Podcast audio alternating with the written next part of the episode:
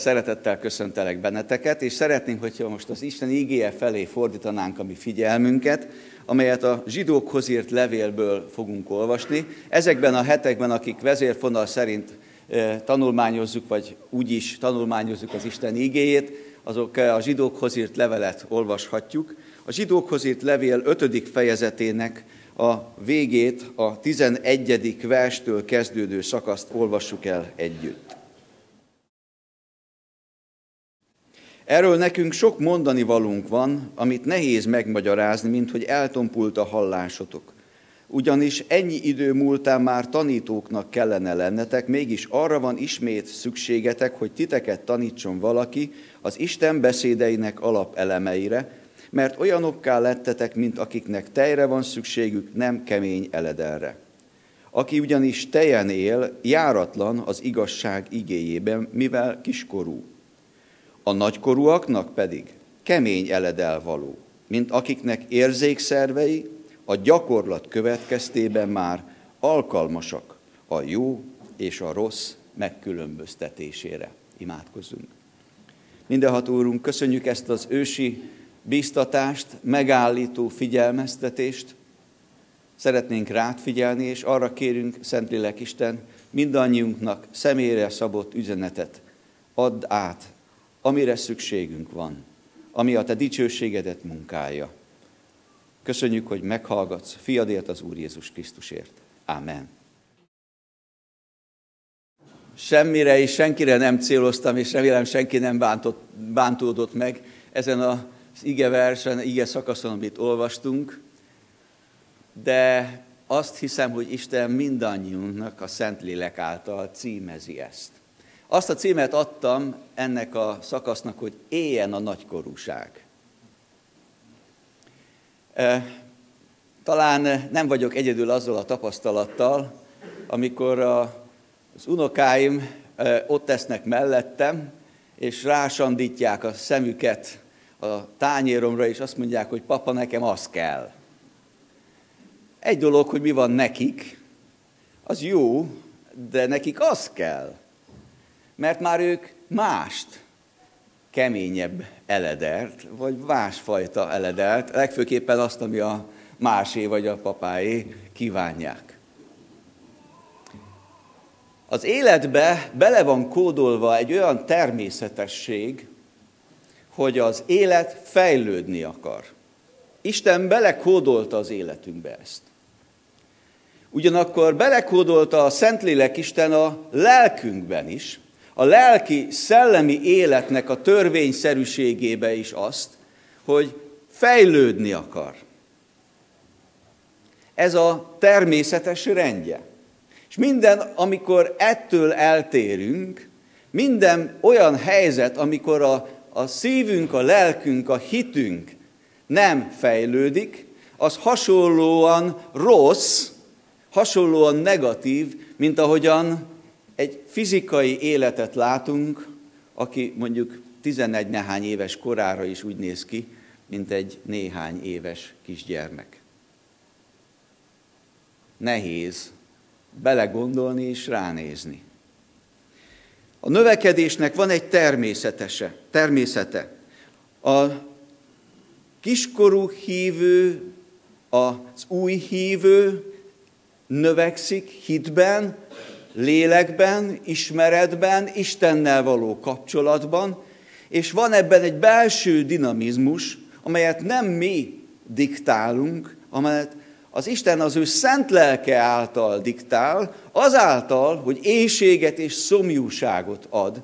A növekedésnek a belső késztetése és kényszere. Ezért én nagyon élvezem mindig, amikor új hívőkkel beszélgetek amikor őket tanítom az Isten dolgainak az alapelemeire, úgy szívják, mint a szivacs. Mint ahogyan a gyermekeink, amikor kérdeznek, a nőnek felé, fölfelé, és miért, miért, miért? Hát nehéz a kérdéseknek a végére jutni. Ez a természete, és ez a természetes. A kiskorúságnak sokféle jellemzője van.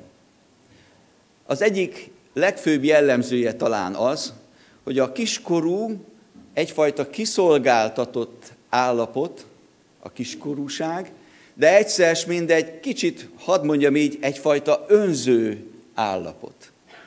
Amikor a kiskorú a saját dolgaival foglalkozik.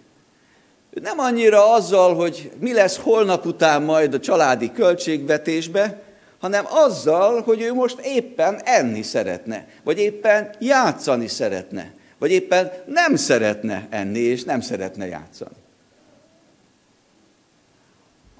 A kiskorú hívőre is jellemző dolgok vannak hasonlóan ehhez.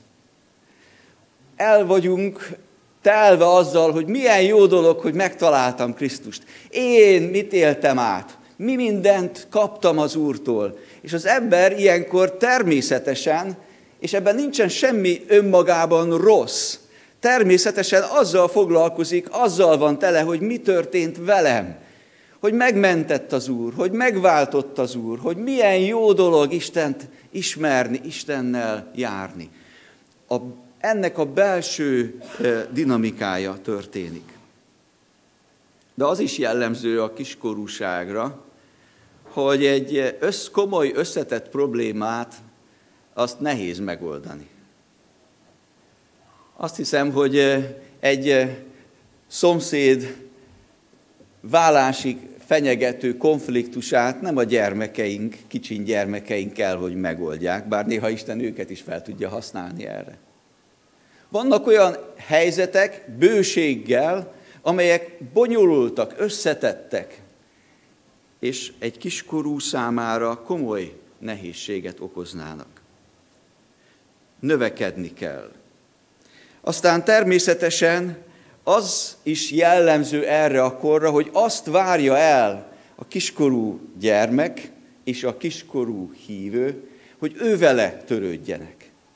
Őt segítsék, őt vegyék körül, őt, az ő tapasztalatait hallgassák meg, az ő szükségeire figyeljenek. És könnyen meg tud esetleg akadni azon, amikor valami nem úgy történik, ahogyan ő azt szeretné, vagy ahogyan ő ezt várta. A kiskorú hívő az az nagyszerű ajándéka az Istennek, de egyszer mind benne van, bele van kódolva az Istentől az a fajta lehetőség, hogy növekedjen, fejlődjön. És kell, hogy fejlődhessen. Mindehhez azonban szükség van eszközökre. Olyasmire, ami a növekedést, a fejlődést táplálja az emberben, úgy, ahogyan a gyermekben, úgy, ahogy, ugyanúgy a hívő ember életében is. A kiskorúságból a nagykorúság felé vezető útnak a lényege az, hogy az Isten táplál bennünket, egyszer, mint az Isten megdolgoztat bennünket, és Isten tanít bennünket mindezeken keresztül. Lelki táplálkozás, lelki gyakorlat, szolgálat, gyakorolni magunkat, és egyszer mind mindezeken belül, mindezekben megértésre, megismerésre, felismerésekre jutni. Növekedés természetes, és természetes kell, hogy legyen. Azt is hadd mondjam, hogy ez nem egy ilyen parancsba adott dolog, hanem növekedni jó. A gyerekeink nem sírnak akkor, amikor nőnek. Hát örülnek neki. Bár itt ilyenkor iskola kezdés körül lehet, hogy némelyike azt mondja, hogy hát még a nyár tarthatna egy kicsit, hogy hogy is van ez az egész dolog, de a növekedés alapvetően jó. Én nem nagyon hallottam olyat, amikor gyerekektől megkérdezték, hogy mi szeretnél lenni. Hogy azt mondták volna, hogy maradni kicsi gyereknek. Néha mi felnőttek vágyunk vissza a gyerekkorunkba. De a gyerekek élvezik és akarnak nagyok lenni, fejlődni, növekedni. Növekedni jó. Kedves testvéreim, szellemi értelemben is. Hadd mondjam el, hogy ez nem egy életprogram pusztán, nem egy feladat csupán, nem egy kötelezettség. Növekedni jó. Jó az Istenbe, Istennel haladni, és lelkileg érettebbé válni. Jó dolog átlátni, megismerni, megérteni dolgokat. Nem csupán másoknak a kezére, segítségére szorulni, hanem jó dolog olyan módon felkészülni, amikor én magam segíthetek másoknak.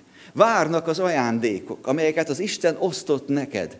Talán csírában ott van az életedben, de várnak ezek az ajándékok, hogy bontakoztast ki az életed során, és legyél áldás sokaknak. Várnak a lelki élmények, amelyeket akkor szerezhetsz meg, hogyha növekszel az Istennel, és haladsz előre az életúton, és másoknak a segítője, támasza leszel, ahogyan kíséred őket az életük útján. Várnak ezek az áldások, amelyeket csak akkor érsz el, ha növekszel Krisztusban. És jó dolog növekedni Krisztusban, mert ezáltal érhetsz el ezekre az élet szakaszokra is. De egyszer mind, kedves testvérek, növekedni kell is. Mert melyik lesz, eh, vagy hogy lesz az életünkben mindaz a gyülekezet életünkben mindazok a szolgálatok, amelyek várnak bennünket, hogyan lesznek betöltve, ha nincsenek terhelhető, megbízható, felnőtt, felkészült, Istenre figyelő és folyamatosan növekedő emberek. Milyen ember, milyen hívő ember a nagykorú hívő ember? Itt olvasunk egy nagyon fontos, meghatározó igeverset, és szeretném, hogyha nagyon mélyen a szívünkbe vésődjön, mert egyre inkább azt érzem, hogy olyan világban élünk, amikor ez az egyik legmeghatározóbb üzenete az Istennek a ma, főleg a ma nyugati embere számára. A nagykorúaknak pedig kevény eledel való, mint akiknek érzékszervei a gyakorlat következtében már alkalmasak a jó és a rossz megkülönböztetésére. Kedves testvéreim, letisztult értékrendre van szükségünk. Olyan világos értékrendre, amely Krisztus alapú, Biblia alapú, és ebből fakadóan olyan értékrendre, amelyből fakadnak az életünknek a dolgai. Olyan értékrendre, amelyre épül az életünk. Nem lehetünk olyan keresztények, nem szabad, hogy olyan keresztények legyenek, akik ismerik a Biblia értékrendjét, de egyébként meg ide. Az Isten értékrendjeinek kell, hogy az életünk alapját jelentsék. De ahhoz, hogy tudjunk döntéseket hozni az életünk során, jó döntéseket hozni, hogy az életünk helyes irányba haladjon, kell, hogy letisztult legyen ez bennünk.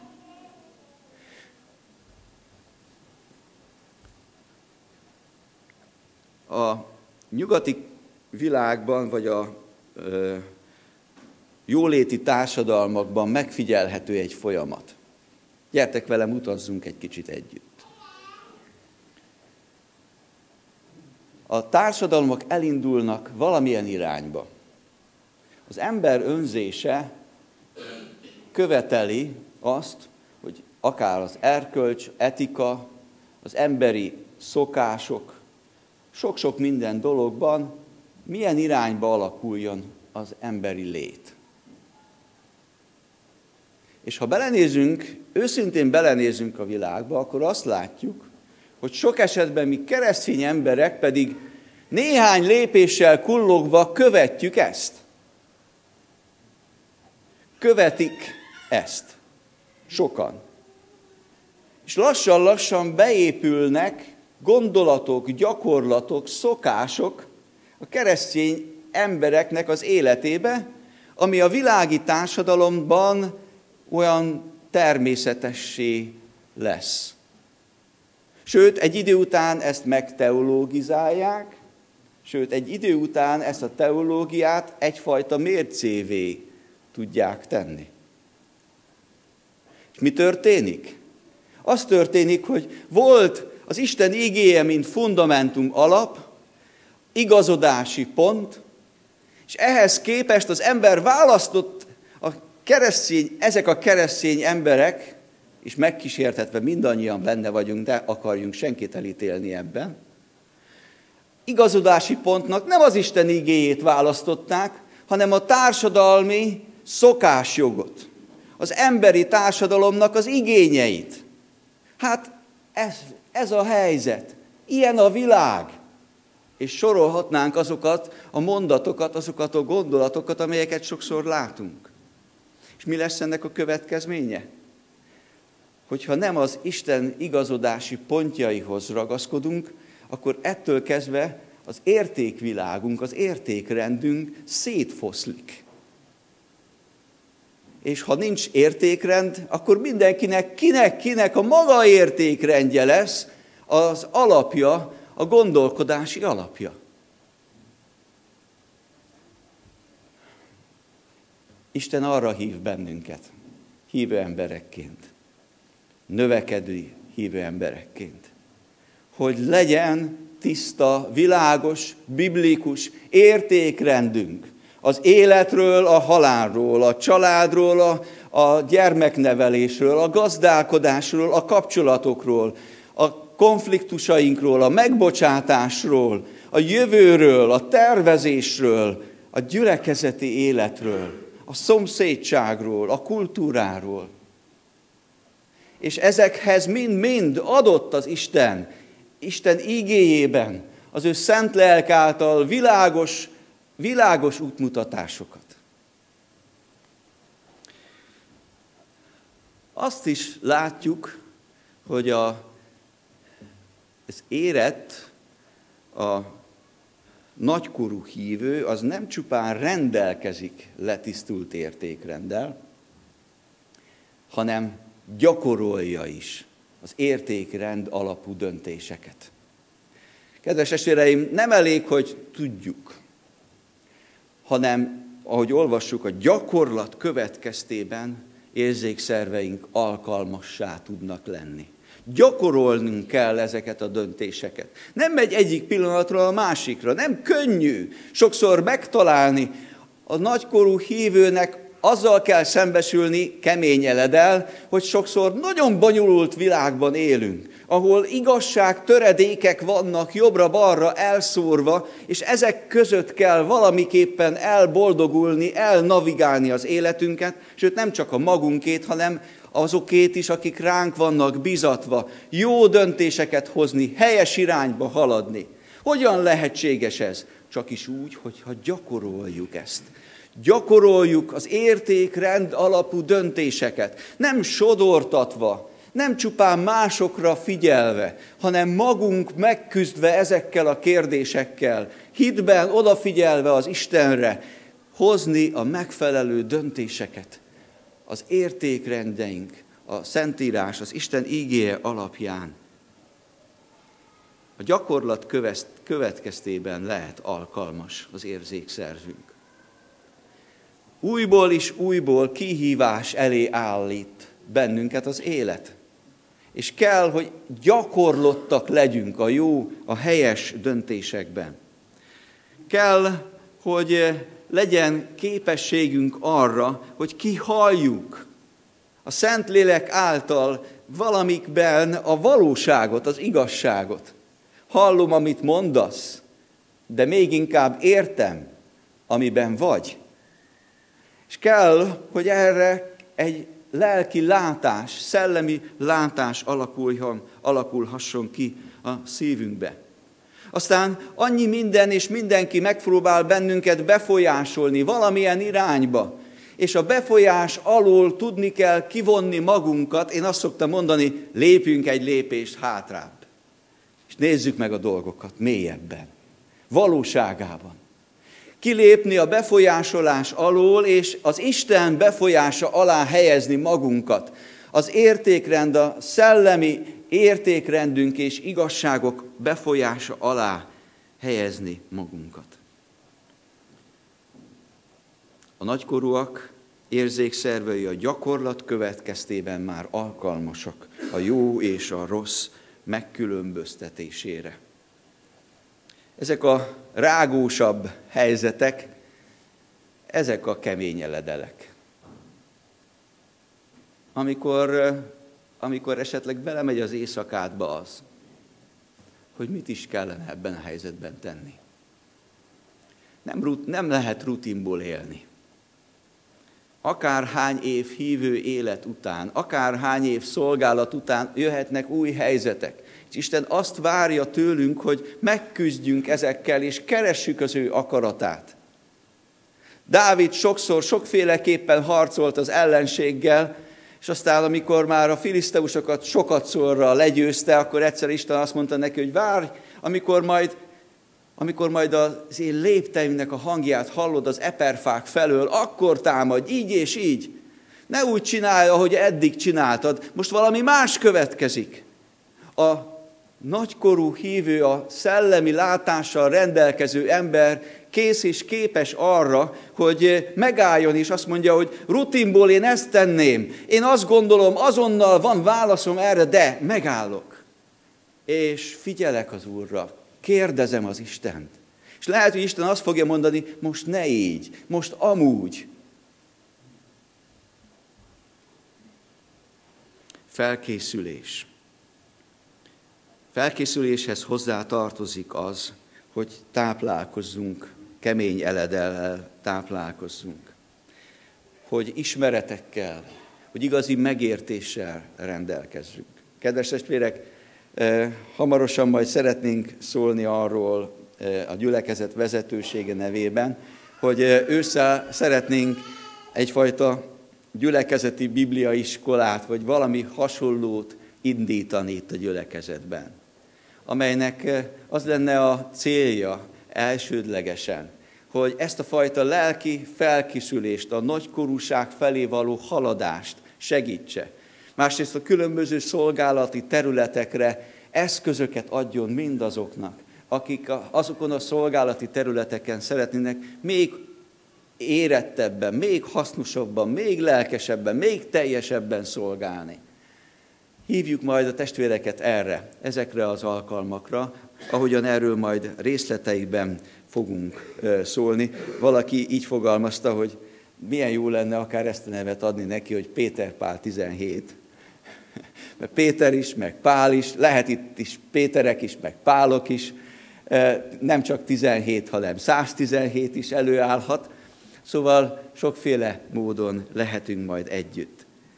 A lényeg, hogy haladjunk előre az Isten dolgaiban, a lélek dolgaiban. Amikor az Úr Jézus Krisztust megkísértették, megkísértette az ördög, emlékszünk? Szolgálatának a kezdetén. Mit csinált? Mit csinált ő akkor? Imádkozott, hallottuk, és még mit, hogy reagált a kísértére? Isten ígéjével válaszolt. Isten ígéjével válaszolni, ehhez az is szükségeltetik, hogy értelemszerűen természetesen az Úr Jézus Krisztusban teljes egészében benne volt, hiszen ő maga volt az íge, de ugyanakkor az Isten üzenete, az Isten ígéje, az Ószövetségnek minden kijelentése ott volt benne. Az érett, a nagykorú hívő ember egyre inkább az Isten ígéjében is jártas. Ez is jellemző rá. Ránk baptistákra azt mondták régebben, hogy mi a könyv emberei vagyunk, a, a Biblia, bibliás emberek vagyunk. Én szeretnék most egy kis gyakorlatot csinálni veletek. Nem szoktuk ezt csinálni, de talán nem baj. Három állítást fogok mondani, és az egyes állításokra kíváncsi lennék, hogyha valaki mondana valamilyen ígét, majd aztán én is fogok olvasni valamilyen ígét. Hogy reagálunk ezekre az állításokra? Beszélgetünk valakivel, aki azt mondja, tudod, én keresztény szellemiségű ember vagyok, de hát Szerintem nem érdekes annyira ma már a házasság. házasságkötés, az csak egy papír lényegében. Az a lényeg, hogy két ember szeresse egymást egy életen keresztül.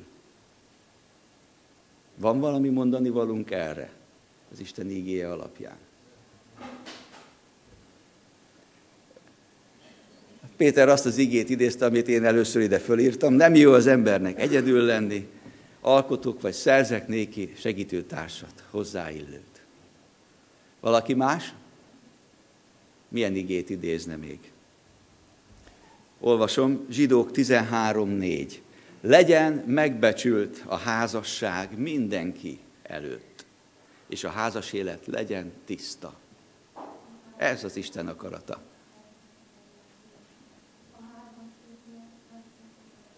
Így van, Prédikátor könyvében, harmadik fejezetben. Köszönöm szépen. Egy másik állítást hadd hozzak. Tudod, én keresztény szellemiségi ember vagyok, de azt gondolom, hogy tulajdonképpen minden vallás egyforma. Előbb vagy utóbb mindenki oda jut el, ahova el kell jutnia, ezért nekünk mindenkit el kell fogadnunk, tisztelnünk minden kell mindenkinek a meggyőződését, és szeretnünk kell ezeket az embereket is, ugyanúgy, ahogyan bárki mást. Igen. Igen. Ne legyen más Istened rajtam kívül. Így van. Én vagyok az út, az igazság, élet. Senki, senki sem mehet az atyához, csak is én általam. Pontosan.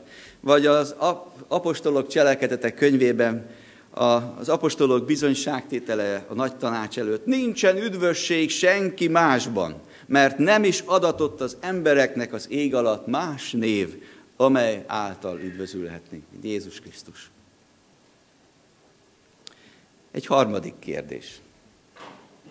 Tudod, én keresztény gondolkodású ember vagyok, de én nem tudom elképzelni Istenről, hogy olyan gonosz legyen, hogy pokollal büntesse meg az embereket. Bárkit is. Ő úgy hiszem mindenkinek meg fog majd kegyelmezni, hiszen szerető Isten ő. Mit mondanánk erre? És aki nem hisz, elkárhozza. Így van. Márk 16-16, amit te idéztél, Katya. És a 2 Korintus 5.10-ben, mert minnyájunknak leplezetlenül kell odaállnunk a Krisztus ítélő széke elé, hogy mindenki megkapja, amit megérdemel, az szerint, amit a testben cselekedett, akár jót, akár gonoszt. És lehetne sorolni még. Kedves testvéreim, ezeket csak apró példaként hoztam. Isten ígéjébe, életünk kérdéseire ott van a válasz. Lelkileg növekednünk lehet és kell, és arra hív bennünket a Szentlélek által az Isten, hogy növekedjünk. És érett, nagykorú keresztény emberekként terhelhető, nem csak magunkkal, hanem másokkal foglalkozni tudó, szeretni, másokat emelni tudó emberekké legyünk, akik eh, megbírkóznak a kemény eledellel, az Istentől kapott értékrend, a tőle kapott Szentlélek által. És akiknek az érzékszervei, lelki, szellemi látásuk alkalmas a gyakorlat következtében arra, hogy mi meg tudja különböztetni, mi a jó és mi a rossz. Éljen a nagykorúság. Amen.